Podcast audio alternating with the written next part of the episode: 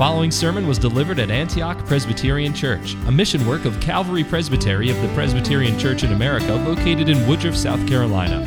For more information about Antioch Presbyterian Church, please visit antiochpca.com or contact us at info at antiochpca.com. May the Lord bless you as you receive gracious instruction from His Word. You had the opportunity to speak with a king, or even just an American president, what would you say to him? What would you say to a king? Now let's change the situation a little bit. What would you say to a king who just got done waging a series of very successful wars and being established as a king in his place is now at rest, is able to get a moment to reflect and to think and to maybe make plans for the future of his reign. Or we could put this into an American context. What would you say to a, a man who was just elected president of the United States and now is faced with the need to map out a plan for his administration? Because you know he's not going to keep any of his campaign promises, so now he actually has to figure out what to do. What would you say to such a one as this? At rest after a period of turbulence and then installed or set into a position of great authority? Well, I don't know what I would say because I don't know that it will really ever happen to me. But I'm sure when the time comes, the Spirit will give me something fit and apropos. What we have in our text today is such a situation where God speaks to a king. God speaks to a king who is now settled on his throne after a very, very long time of turbulence and, and terror, even surrounding him on every side until he gets installed and established on his throne in his city. And so we can answer this question what God would say to a king who is seated on his throne, or at least what God has said to one particular king, a very remarkable king King David of Bethlehem. This passage, as I mentioned before in introducing our hymn of preparation, is cited frequently by biblical scholars as the passage, the turning point, perhaps even the theme passage of all the Old Testament. This is the center point of what some scholars call the Deuteronomistic history that history which flows out of Deuteronomy and brings us to the exile and even carries the people of God forward through the exile to the coming Messiah. It is in this passage that we have the source of the Jewish people's hope for a Messiah to deliver them, to redeem them, to reunite them. It is in this passage that we have the great theme of the New Testament, and particularly of Matthew's gospel, which we'll be looking at over the next few months, few years, I should say. And that is that Christ is King. Christ is the Messiah. Christ has come to usher in the kingdom of God according to a particular promise to his ancestor, King David. Up to this point in Samuel, um, First and Second Samuel were uh, one big scroll when it was originally put into Hebrew, and then at a certain point it was divided into two scrolls, kind of arbitrarily. So we have First Samuel and Second Samuel. But through Sam, the, this history, focusing on three particular individuals Samuel, Saul, and David, we've been taken from the time of the judges to the time of the kings. That is the narrative flow of the book of Samuel. That's kind of the purpose of the book. And through that, we've seen a few different things, though not here together because we haven't been going through Samuel. But if you read those books, and I'm sure most of you have, you will have noted a few different things. One is the authority of God's word, speaking through the prophets. The other one is a great theme of kingship and the theme of God's presence, what God is doing and the question whether or not God really needs anybody to accomplish his purposes. In fact, God accomplishes his purposes through some characters like David, and quite frequently in spite of some characters like Saul. And that's a great foil that's put up as the kingdom is established in Israel, you have these two kings, Saul and David, who are at odds with one another through much of their personal history, but even considered apart from that particular conflict, are clearly two men cut from two very different kinds of cloth. David, though flawed, terribly flawed, and a great sinner, recorded for us all his exploits, good and bad. David is a man yet after God's own heart. Saul is a king like the pagan kings around Israel who rushes headlong into things on his own initiative and frequently in outright rebellion against the word of God. In this passage, we see what God does in David's life to establish this kind of king over his people for all eternity in rejection of this Saulish kind of king. What I seek to show you tonight is, in fact, and you can, uh, I kind of hinted this to you or tipped off my plan to you with the title of the sermon, A King from David. But my purpose tonight is to show you that Jesus Christ is, in fact, the King from David, whom God Himself chose to found an eternal kingdom. Jesus Christ is the king from David, whom God himself chose to found an eternal kingdom. Well, we're going to consider that theme or that big idea from this text under two headings. First, we'll look at God's grace in choosing David in verses 8 through 11. God's grace in choosing David. And then at the second half of verse 11, we'll look at then God's covenant promise to David fulfilled in Christ. God's covenant promise to David fulfilled in Christ. So, first, we have to do a little bit of retrospective because that's what God does in these words to David himself in verses 8 to 11. Looking at and considering God's grace in choosing David. Look at the text with me. Now, therefore, thus you shall say to my servant David. Up to this point, um, in verse 1, we have uh, David getting settled in his house. It's a grand royal palace with cedar paneling. And he considers the fact that the tabernacle, which he just brought into Jerusalem, is still pavilioned in uh, textiles. It's in, a, it's, a, it's in a tent complex. God doesn't have a permanent house, and he thinks, why do I have a house but God doesn't. God should really have a house. So he gets this idea. He goes to Nathan the prophet. He says, Hey, should I build God a temple? And Nathan the prophet, a bit hastily, but not without justification, says, Do all that is in your mind, for the Lord is with you. Nathan perceives that God is, in fact, with David, giving him success. And he knows from Deuteronomy that um, God will and he intends to have a temple for himself in the land. So he figures, okay, this is a totally fine plan.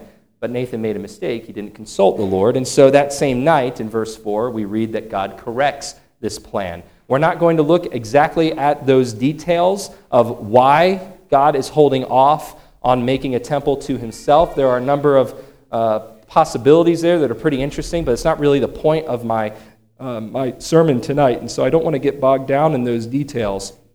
But at verse 8, suffice it to say, after telling David, You're not going to be the one to build me a temple, that's not how we're doing this, God shifts. There's a turning point.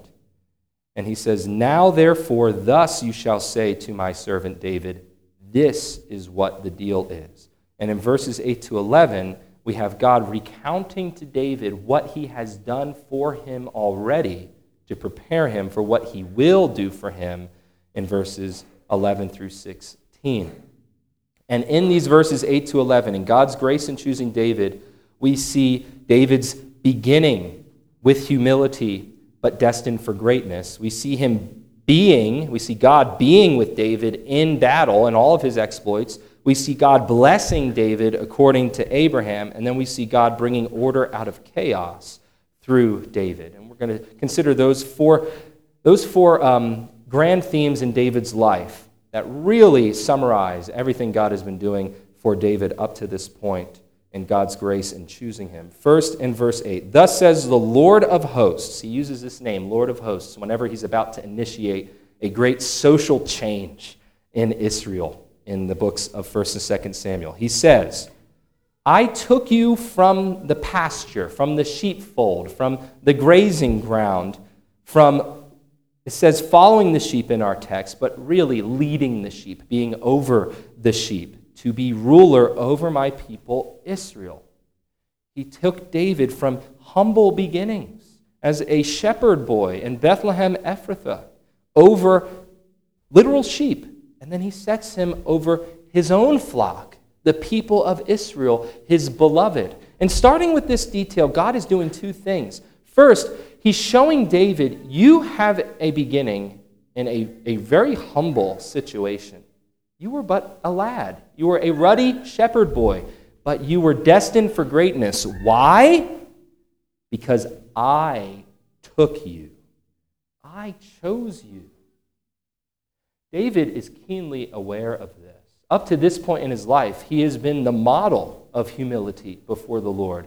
He's never thought, he hasn't seemed anyway, to think, to have thought too highly for, of himself, especially when he's done hasty things. And when certain of his actions have caused tragedy, he has lamented that and he has been contrite of heart, unlike King Saul, who was an arrogant and proud man chasing after his own designs and never really seeking after the Lord. And, and, when he did do so, it was in a perverse, kind of twisted way, going to witches and diviners rather than going through God's established means. But God is saying, I took you from humility where you began, and I've destined you for greatness out of my grace to be ruler over my people Israel. And then in verse 9, in the first part of verse 9, he reminds him that he has been with him in battle. God has continually been with David in his battles. Look at verse 9 with me. I have been with you wherever you have gone and have cut off all your enemies from before you. That is particularly relevant in the opening verse or chapters of 2 Samuel. At the end of 1 Samuel, we do have maybe it's not totally arbitrary. We have the death of, um, of Jonathan and of Saul and a number of Saul's other sons, and basically the kingdom's up in the air. And then in uh, 2 Samuel 1, basically through 2 Samuel 6, you have David putting down the house of Saul once and for all by uh, taking over Ishbosheth, but then also putting down the enemies of Israel, the Philistines, in a systematic fashion in a way that Saul never really did, thus winning peace for the people of Israel after generations of chaos. And all along, we're told that God has been with him. And God's reminding him of that. He's summarizing that for David. Nathan has already said that earlier go, do all that is in your mind, for the Lord is with you. This is a fact that he already knows, but he's being reminded of it. I took you from the pasture, from following the sheep, to be ruler over my people. I have been with you wherever you have gone and have cut off, I actually prefer this, cut down all your enemies from before your face. What is God doing in these two details in particular, and also in the next details to come in highlighting and rehearsing his grace to David? He has just told David, You want to build a temple for me. I understand that. You're not going to be the one to do it.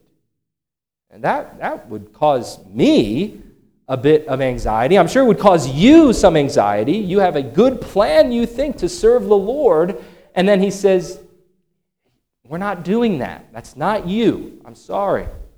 So God comes in a very tender way and he encourages David. And he, he reminds him of what he's done for him and that he's not abandoning him. He says, Yes, you're getting a no from me today, but I'm still with you. I have been with you wherever you have gone. Now, isn't this what we do as parents with our children? Our kids come to us and they say, Daddy, I want a Lego Death Star. And you think, man, that thing's $1,500. I'm not getting that. And you say to your son, You're not going to get the Lego Death Star. It's pretty cool, but you're not going to get that. And then you, you just leave it at that? No, as a good father or a good mother, you say, but you know what? I was already planning to do this anyway, Um, remember how we went and got ice cream last week? Let's go do that again uh, this week after you clean your room, or something like that. You, you, you, you bring a comforting word. I know it's a, it's a homey uh, illustration, but what God is doing here with David is he's treating him like a good father would a son. He's refusing him something, but then giving him encouragement and comfort in the midst of it. And we do the same thing in our seminary classes. Uh, I remember seeing this over and over again with myself and with my classmates during sermon critiques, which are particularly perilous moments in a seminary education. The first professor gets up, whether that sermon was terrible or really good, doesn't matter. He starts with something good. He brings some comfort. And then you know that that right hook is coming around right behind that. Uh, something is something's going to land that's going to hurt. But a good professor a good dad a good mom a good friend whenever you're bringing critique or you're bringing redirection or you're saying no to something you're going to emphasize something good even in the same breath. And, and god does that. The third thing we've seen god reminding david you've begun with humility but you're destined for greatness i've been with you in battle and now he highlights a series of discrete blessings that are according to God's promises to Abraham in Genesis chapter 12 and then again in Genesis 15. And there's a grammatical point I need to make here. Uh, you probably noticed, if you were reading along, that in halfway through verse 9, where the text begins speaking in the future tense, I will make you a great name, like the names of the great men. I will also appoint a place, and so on. I put that into the past tense. Why did I do that? Well, there's some ambiguity in the text. And most of our modern translations do translate verses 9b through 11a in the future. The King James Version, I think, takes two of them in the past and two of them in the future. I'm not really sure why it does that. And then Young's literal translation from 1898 does what I want to do, and that is puts everything into the past. And the reason why I do that grammatically has to do with Hebrew syntax and the kinds, the verb forms that are being used and the way they're put together. It could be either way. They're both possible, but we see in Jeremiah 37 15 the same exact pattern with particular and statements followed by particular forms of verbs putting something into the past to give a reason for or a justification for a future promise or blessing. And I don't want to get into the weeds on that, but suffice it to say, what God is doing here is He is building on what He has already said to David, and that is that I have been blessing you, and now He's going right to the heart of the Jewish faith and religion. He says, In fact, I've been blessing you in fulfillment of promises to Abraham. Now, if you're not convinced that these should be in the past tense, I will tell you this the majority of commentators who do believe they should be in the future still link it to Abraham because it doesn't have to do with the tense of the verb. And they just say that God is promising to David that he will, through his covenant with David, fulfill the promises to Abraham. And I agree with that too. But I think what he's doing here in this text in particular, in, in highlighting his grace in, show, in choosing David, is he is showing David the connection that his life already has as a fulfillment of promises to Abraham. And what are those promises? First, I have made you a great name like the names of the great men who are on the earth. That was one of the key promises to Abraham, a great name. And he says, I have also appointed a place for my people Israel and will plant them that they may live in their own place and not be disturbed again. And that place is, in fact, the promised land which was promised to whom? To Abraham. And God is saying, through you, David, through the peace that you have achieved, that I have achieved for you, you have achieved a peace for my people and brought a partial fulfillment to that promise to Abraham, that land promise. And he builds on that and he says that they may live in their own place and not be disturbed again nor will the wicked afflict them any more as formerly, even from the day that I commanded judges to be over my people Israel. And I have given you rest from all your enemies. driving into the first half of verse 11. So, in David's life, Abraham has brought a partial fulfillment, a fulfillment that ultimately rests in Jesus Christ in his life, and we'll explore that in the second half of the passage tonight. But God has brought a partial fulfillment to those promises he made to Abraham. And he's brought them not just for David, but for the people. If, um, if the Lord were to give us elders and deacons in the next few months, pray that he does, and then one of those elders, let's say, gets a major promotion at work, and his salary increases dramatically, and he begins blessing the church uh, financially, uh, perhaps even anonymously. No one knows it's from him or whatever. And the church begins to look nicer or whatever, and, and we get cushioned seats so that you all can you know, be comfortable during these long winded sermons and everything. Would we recognize that promotion as a blessing merely to that elder? Or would it also be a blessing to the whole church in a way?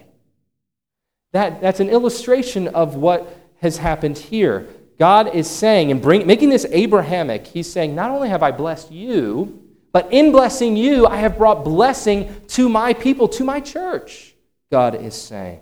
And that is the way of God. He blesses us individually and our families individually to be a blessing to the church. In fact, that's what David's heart's desire was in wanting to build a temple. He recognized that he was at peace, he was at rest, he had everything he did, and then he considered that the church building, the tabernacle, so to speak, was kind of pathetic compared to his royal palace. And he wanted to bless the whole community in giving glory to God by establishing a temple according to God's word. And God is saying, I've already done that through you. You don't have to build a temple to force that point. And then finally, beginning with humility, being with him in battle, blessing according to Abraham, we have at the end of verse 10 into the beginning of verse 11, bringing order out of chaos. Remember what I said. The purpose of the books of Samuel is to bring us from the time of the judges into the times of the kings. What were the times of the judges characterized as? And anyone remember from my Ruth series? Chaos, disorder. Every man did what was right in his own eyes. But why? There was no king in Israel. And here, God is making that point to David. He says, um, I have planted them that they may live in their own place and not be disturbed again, nor will the wicked afflict them anymore as formerly, even from the day that I commanded judges to be over my people Israel, and I have given you rest from all your enemies. God is making this connection to David not only to his past history and to the Abrahamic promises, but also to the whole people of Israel. And God is saying, I have chose you, and in doing so, I have shown my grace to you.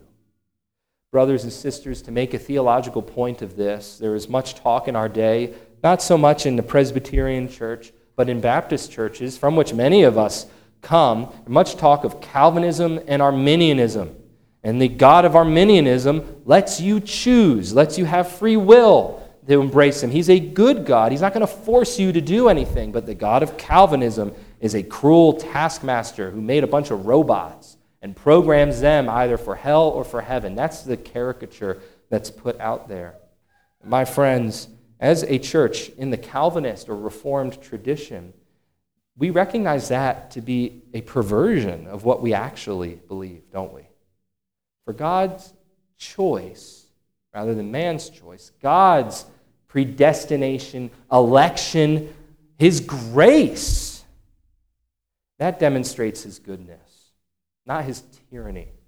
We understand that in the doctrine of electing uh, salvation, of saving sinners, of choosing men and women and setting his favor upon them, God in that, that doctrine is not one of dark despair or futility, but is one of liberating grace and salvation. Because in this, we recognize it's not up to me.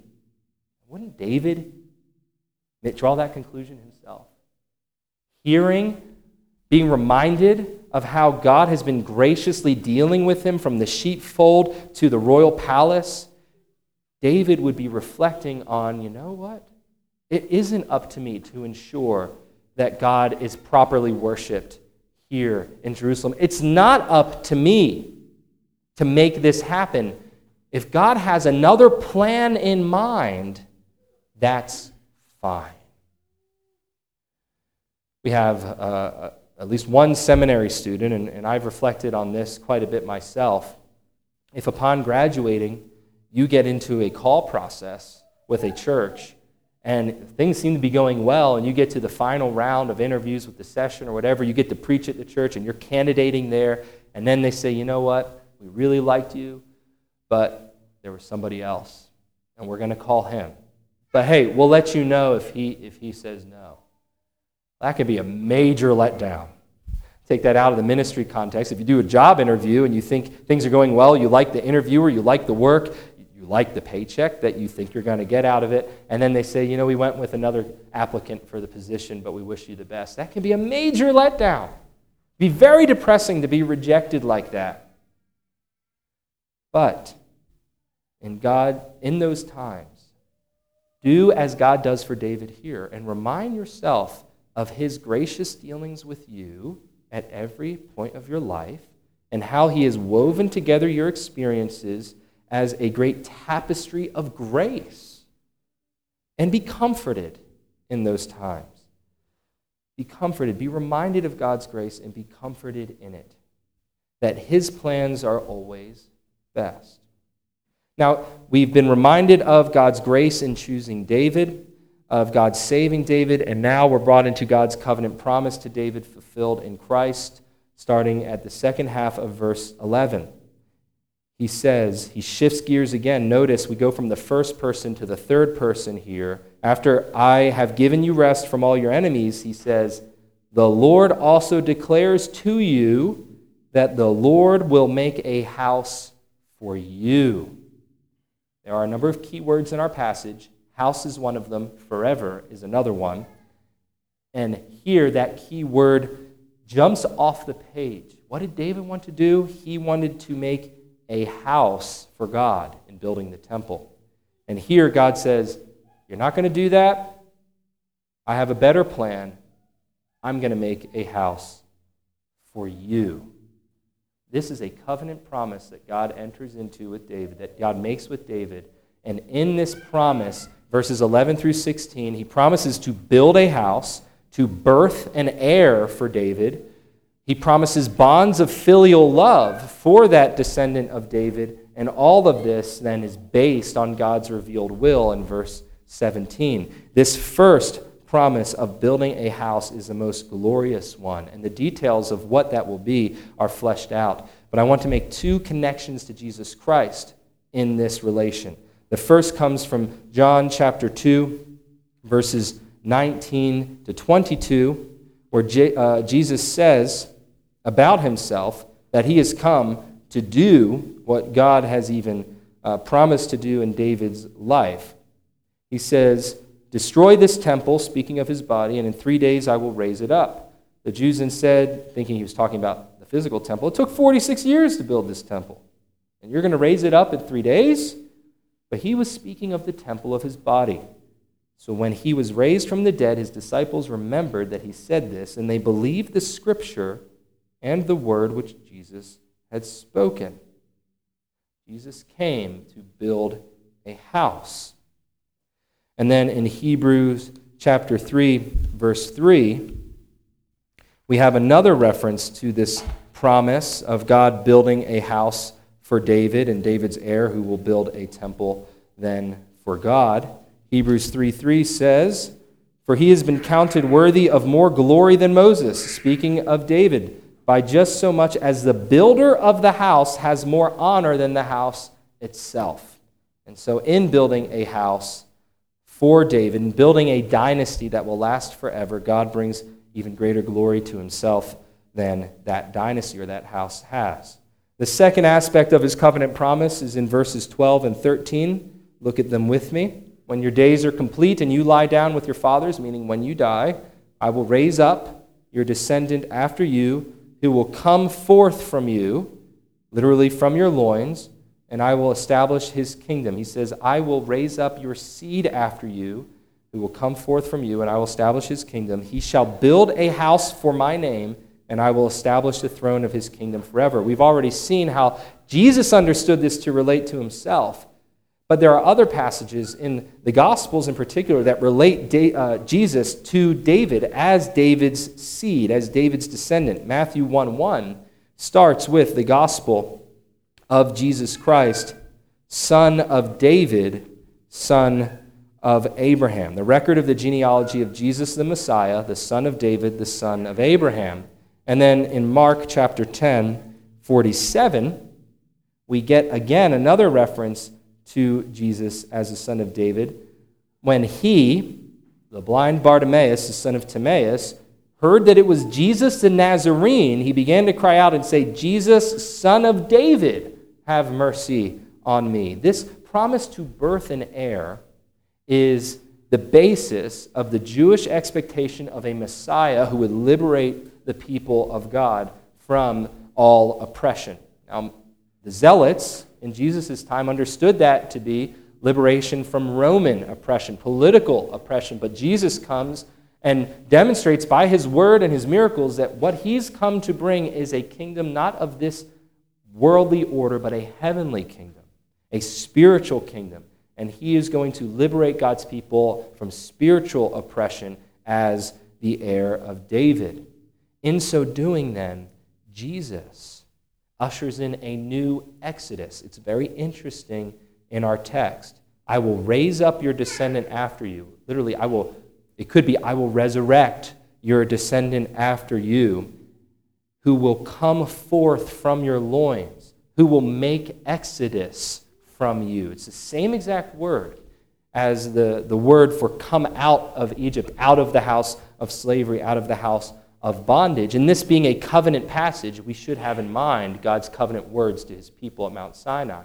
And so, even here in this promise to David about his son, his heir, his descendant, we have a promise that extends to all the people of God, of God working a new and more glorious exodus out of darkness and into light, spiritually speaking. This verse then feeds into and inspires all of those promises, those great promises in the prophets of a new exodus, of a return from exile, of a rising up of a Messiah to lead forth the people of God, even one who is a servant of God. The beginning of our text, God refers to David as my servant David. There are just a handful of men in the Old Testament referred to that way, Moses being the most famous. And what do we know of the servant Messiah from Isaiah? He will suffer, he will be maligned, he will be, he will be uh, brutalized. But why?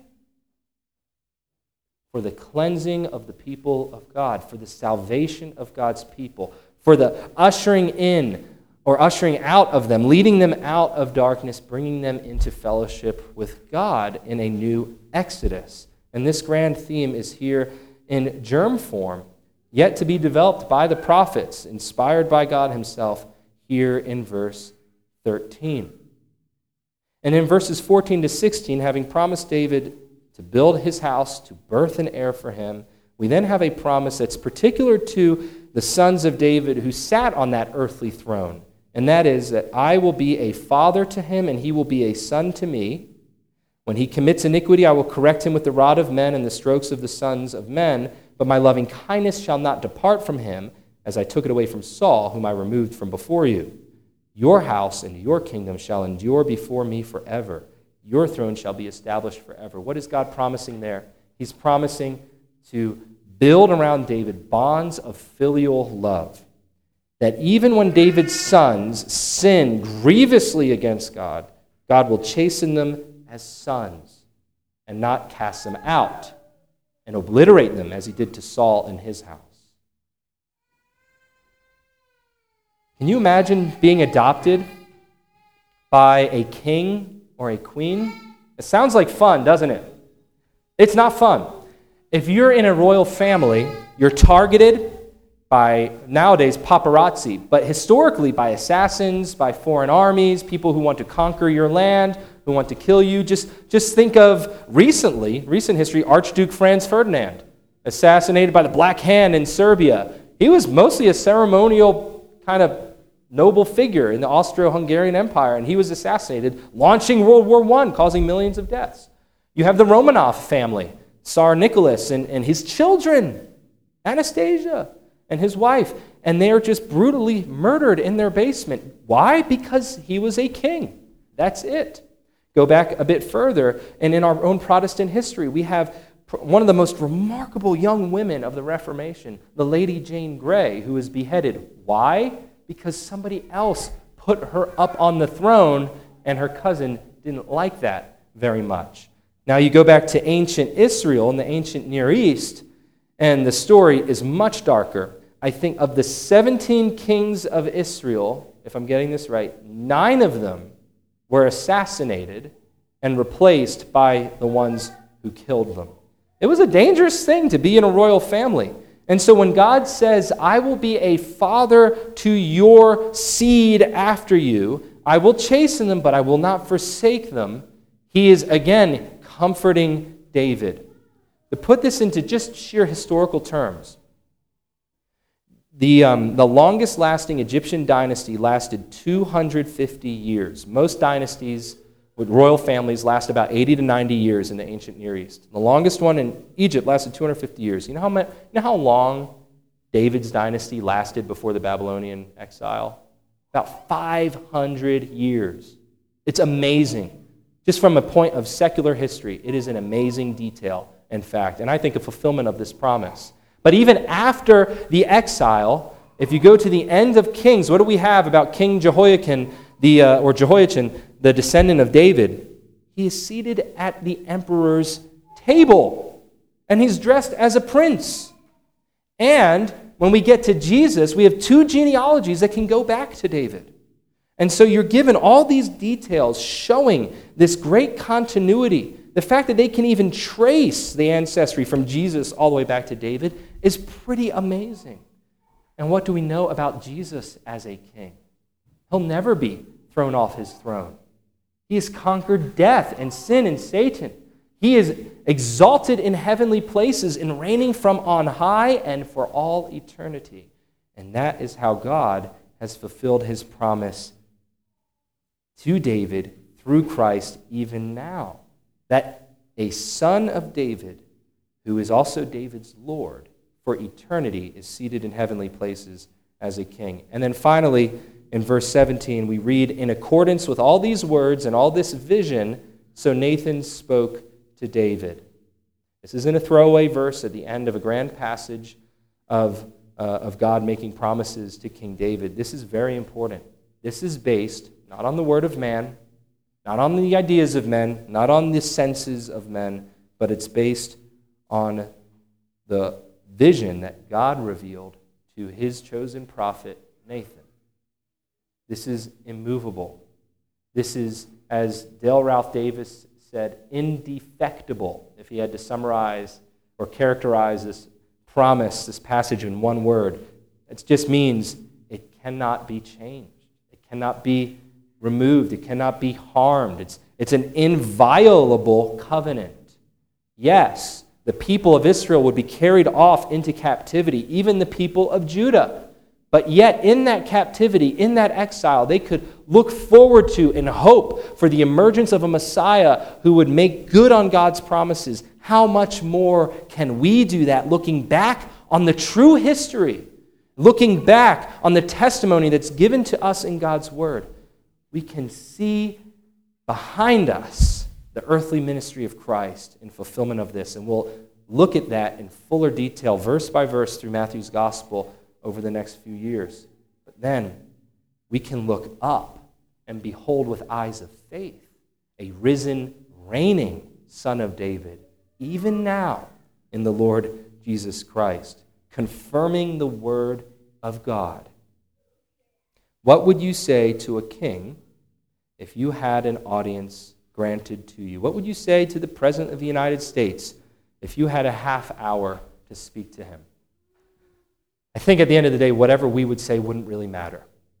But what would God say to the President of the United States? What would God say to a king who actually has power? I think that matters quite a bit. And as we consider in this mini series how Christ is a prophet and a priest, and now today, how Christ is a king, it's very important to hear what God says to a king. For Jesus Christ is the king from David, whom God himself chose to found an eternal kingdom. And what God says to David, God also makes good in Christ, but in a sense speaks to Christ as David's heir. And just as God's blessings in choosing David, his grace to David, reverberates through the whole nation, blessing all of Israel with peace and prosperity for a time, so too God's blessings to Jesus Christ, our head, don't just trickle down, they flow down, they cascade down like a mighty waterfall upon all of us who are united to Him through faith, by grace, and brought into His church. And this is where the great relevance of this comes in. And why is this so important that this is fulfilled in Christ? If you have been united to Jesus Christ through faith, whatever benefits are promised here, we share in them an everlasting kingdom, a dominion, even a relationship as sons to a father with God. And we know that's true from Hebrews, where he promises to discipline us in a fatherly, tender way for our good and for his glory. And in this, we can rejoice. We think so frequently of Christ's kingship as one merely of authority and rule and conquering and subduing and ruling, and all that's glorious. But so much more, we should think of this as a great cause for rejoicing, a great cause for comfort, that He has given us rest on every side, conquered our sin, yes, subdued our wills, absolutely. But for what purpose? That we might be a people who are freed up to worship Him in spirit and in truth. Let us pray. Thank you for listening to this sermon from Antioch Presbyterian Church. We are located in the historic Cashville community of Woodruff, South Carolina, near the intersection of South Carolina Highways 101 and 417. For more information about Antioch Presbyterian Church, please visit antiochpca.com.